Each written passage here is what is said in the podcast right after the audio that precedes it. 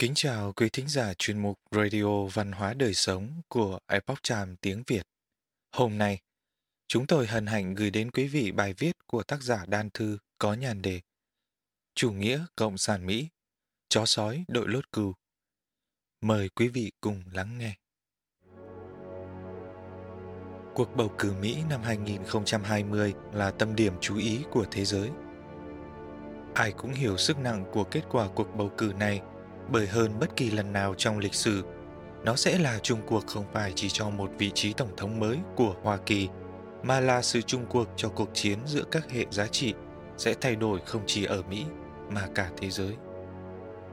Sau chiến tranh thế giới thứ nhất, đặc biệt là sau cuộc khủng hoảng kinh tế, chính phủ Mỹ đã áp dụng ngày càng nhiều chính sách của chủ nghĩa xã hội.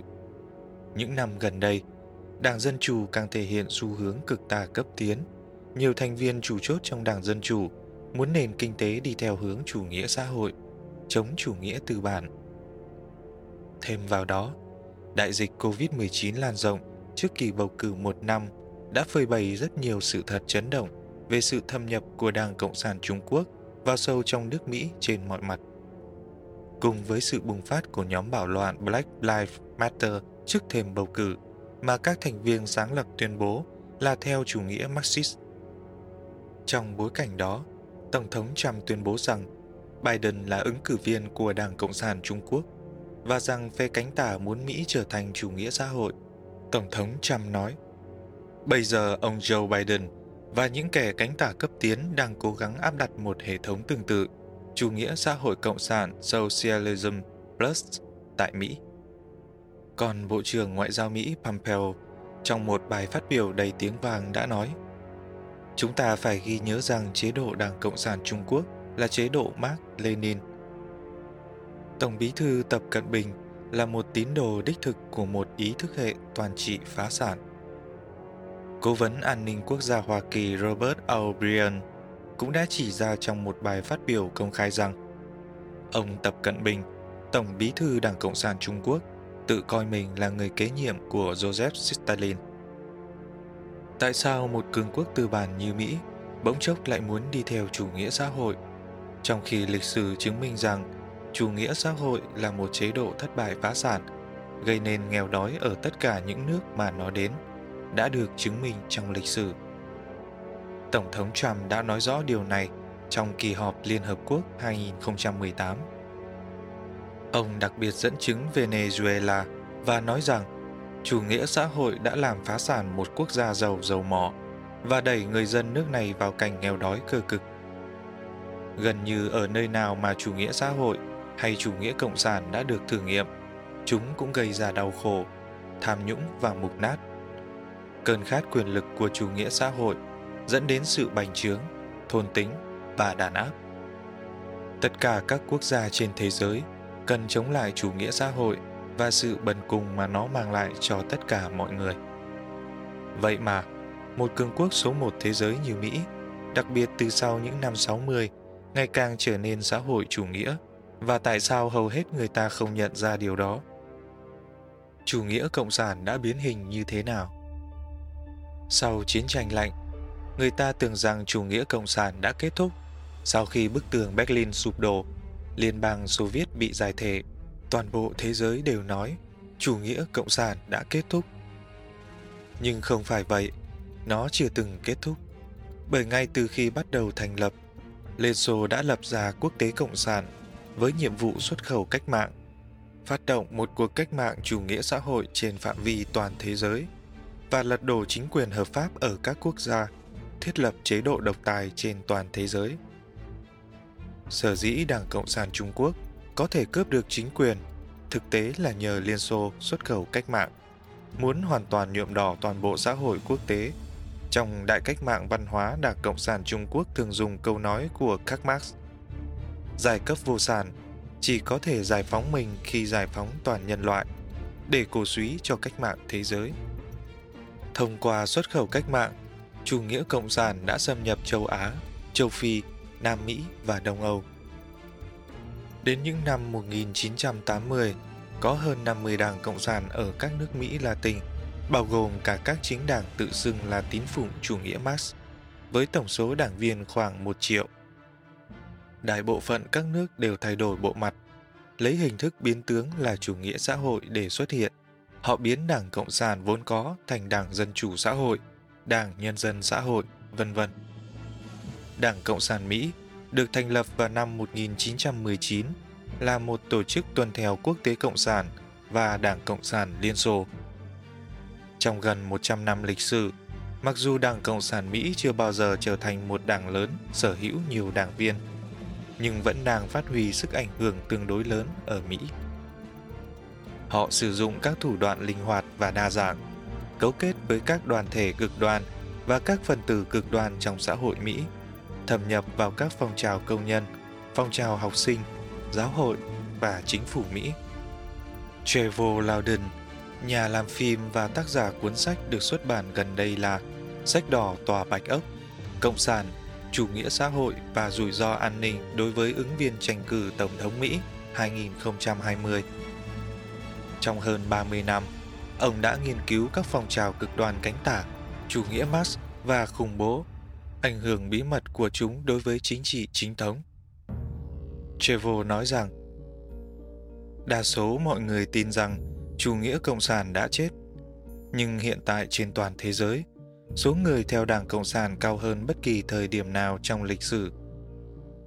Edwin Meese, bà, luật sư, giáo sư luật, tác giả và thành viên Đảng Cộng hòa người Mỹ, người đã phục vụ trong các chức vụ chính thức trong cơ quan quản lý Tổng thống Ronald Reagan 1967 đến 1974, nói Hiện tại các thành viên Đảng Cộng sản trên toàn thế giới đều cùng làm một việc là không sử dụng cái tên Đảng Cộng sản này. Cho nên chúng ta nhìn thấy tại nước Mỹ có một nhóm người có hình thái ý thức giống nhau, chủ nghĩa cộng sản, dùng đủ loại tên khác nhau để ngụy trang bản thân. Họ thậm chí không muốn bị gọi là nhân sĩ phái tự do. Họ muốn gọi chính mình là phái cấp tiến. Chủ nghĩa cộng sản chưa kết thúc, nó chỉ biến hình. Nếu như ở phương Đông, Đảng Cộng sản dùng bạo lực là phương cách chủ yếu để đoạt quyền thống trị, thì với các quốc gia phương Tây, nó dùng hình thức tinh vi hơn nhiều là chủ nghĩa cộng sản phi bạo lực. Chủ nghĩa cộng sản phi bạo lực, chó sói đội lốt cừu. Vào năm thứ hai sau khi Marx chết, năm 1884, hội Fabian của Anh ra đời, lấy phương thức phi bạo lực để thực hiện chủ nghĩa xã hội mang chủ nghĩa cộng sản đi khắp thế giới. Stalin là thành viên danh dự của Fabian. Biểu tượng của hội Fabian là một con chó sói đội lốt cừu, nói lên bản chất thực sự của nó, con sói chủ nghĩa cộng sản dưới lốt chú cừu phi bạo lực. John Edgar Hoover, giám đốc đầu tiên của cơ quan điều tra liên bang FBI mô tả. Họ là cao thủ lừa gạt. Một nhà ảo thuật giỏi sẽ để một tay đong đưa trên không, đồng thời tay kia vụng trộm làm hành động khác mà mọi người không nhận ra. Khi tất cả mọi người đang nói chủ nghĩa cộng sản đã chết, thì nó vẫn tồn tại và đã di chuyển đến các nơi khác. Hội Fabian lập ra Tổ chức Sinh viên Đấu tranh vì Xã hội Dân Chủ SDS, một tổ chức có nhiều thành viên ảnh hưởng lớn tới các chính sách hiện nay Ví dụ như mục sư Jim Wallis, từng là chủ tịch SDS khi còn là sinh viên, sau đó trở thành cố vấn tâm linh cho Barack Obama. Điều đó có nghĩa là Fabian có ảnh hưởng trực tiếp tới Nhà Trắng. Hội Fabian chủ trương thực hiện chủ nghĩa xã hội một cách từ từ, vì thế đã phát minh ra chiến lược thẩm thấu mọi nơi. Hội Fabian không những không hạn chế hoạt động của thành viên của mình – mà còn cổ vũ họ đi làm tùy tùng của những nhân vật quan trọng như bộ trưởng trong nội các, quan chức chính trị cao cấp, nhà công nghiệp lớn, hiệu trưởng trường đại học, giáo chủ, vân vân, hoặc trực tiếp gia nhập những đoàn thể khác đồng ý tiếp nhận họ, để tiện bề thông qua những con đường này, đưa những tư tưởng này tới những nhân vật ra quyết sách quan trọng. Chủ tịch hội Fabian Sidney Webb đã viết Chúng ta tin tưởng kiên định vào cái gọi là chính sách thâm nhập, không những phải tiêm tư tưởng và kế hoạch chủ nghĩa xã hội vào tư tưởng của những người hoàn toàn tin tưởng vào chủ nghĩa xã hội, mà đồng thời cũng phải tiêm vào trong tư tưởng của những người có kiến giải khác với chúng ta. Chúng ta không tốn công sức mà tiến hành loại tuyên truyền này với những người đảng tự do hoặc những người trong chủ nghĩa cấp tiến, những chủ lao động cho tới chuyên gia tài chính. Ảnh hưởng của hội Fabian ở Mỹ rất lớn. Có không chỉ một đoàn thể chủ nghĩa Fabian, mà ảnh hưởng tới tư tưởng Fabian ở các khoa, viện khoa học xã hội của các trường đại học nổi tiếng cũng rất lớn. Trong những thành viên của hội Fabian có rất nhiều phần tử thanh niên trí thức. Họ đi khắp nơi diễn thuyết, xuất bản sách, tạp chí, sổ tay, có ảnh hưởng rất lớn trong xã hội. Chủ nghĩa xã hội đã xâm nhập sâu rộng vào Mỹ thông qua các tổ chức như hội Fabian. Nhưng dù là chủ nghĩa cộng sản bạo lực hay phi bạo lực, thì mục tiêu là thống nhất. Tại cuộc họp Quốc hội Mỹ tháng 1 năm 1963, hạ nghị sĩ bang Florida Albert Sidney Herlong Jr. đã đọc danh sách 45 mục tiêu của chủ nghĩa cộng sản đối với nước Mỹ, được viết trong cuốn sách The Naked Communist, Người Cộng sản trần trụi, của tác giả Cleon Skousen, một cựu điều tra viên FBI. Cuốn sách này liệt kê ra 45 mục tiêu của Đảng Cộng sản đặt ra vào năm 1958. Đây là một số trong 45 mục tiêu đó. Mục tiêu 7 công nhận Trung Quốc Cộng sản, thu nạp Trung Quốc Cộng sản vào Liên Hiệp Quốc. Mục tiêu 11. Thúc đẩy Liên Hiệp Quốc như là niềm hy vọng duy nhất cho nhân loại. Mục tiêu 15. Sở hữu được một hoặc cả hai đảng chính trị tại Hoa Kỳ. Mục tiêu 17. Chiếm quyền kiểm soát trường học, sử dụng chúng làm dây chuyền cho chủ nghĩa xã hội và tuyên truyền về Cộng sản, kiểm soát các hiệp hội của giáo viên – đưa đường lối đảng vào trong sách giáo khoa. Mục tiêu 2021 Thẩm thấu tin tức truyền thông, khống chế vị trí quan trọng trong điện ảnh, phát thanh, truyền hình. Mục tiêu 22-23 Hạ thấp văn hóa Mỹ bằng đẩy mạnh nghệ thuật xấu xa, kỳ tởm và vô nghĩa. Kiểm soát các nhà phê bình nghệ thuật và giám đốc các bảo tàng nghệ thuật. Mục tiêu 25 Phá vỡ các tiêu chuẩn văn hóa về đạo đức, bằng cách quảng cáo nội dung khiêu dâm và tục tĩu trong sách vở, tạp chí, phim ảnh, đài phát thanh và truyền hình. Mục tiêu 26. Xem đồng tính luyến ái, hành vi đồi bại, bừa bãi là bình thường, tự nhiên, lành mạnh. Mục tiêu 27-28. Xâm nhập vào các nhà thờ và thay thế tôn giáo thiên khải bằng tôn giáo xã hội, nhấn mạnh sự cần thiết của sự trưởng thành trí tuệ mà không cần đến đôi nạng tôn giáo. Xóa bỏ lời cầu nguyện hay bất cứ phương diện biểu hiện của tôn giáo trong các trường học vì nó vi phạm nguyên tắc chia tách nhà thờ và nhà nước. Mục tiêu 30 làm mất uy tín các bậc khai quốc công thần của Hoa Kỳ, cho rằng họ như những nhà quý tộc ích kỷ, không quan tâm đến dân thường. Mục tiêu 40 hạ thấp tầm quan trọng của gia đình đối với xã hội – khuyến khích ngoại tình và dễ dàng ly dị. Mục tiêu 34 Xóa bỏ Ủy ban điều tra các hoạt động chống nước Mỹ của Ủy ban Hạ viện.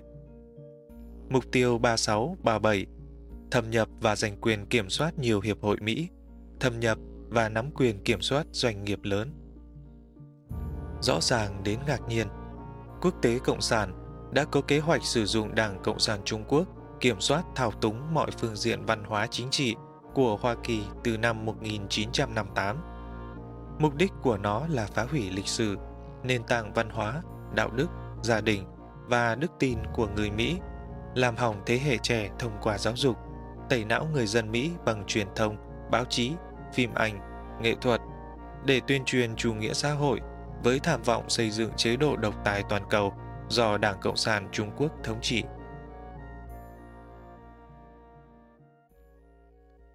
Quý thính giả thân mến, chuyên mục Radio Văn hóa Đời Sống của Epoch Time tiếng Việt đến đây là hết. Để đọc các bài viết khác của chúng tôi, quý vị có thể truy cập vào trang web epochtimeviet.com. Cảm ơn quý vị đã lắng nghe, quan tâm và đăng ký kênh. Xin chào tạm biệt và hẹn gặp lại quý vị trong chương trình lần sau.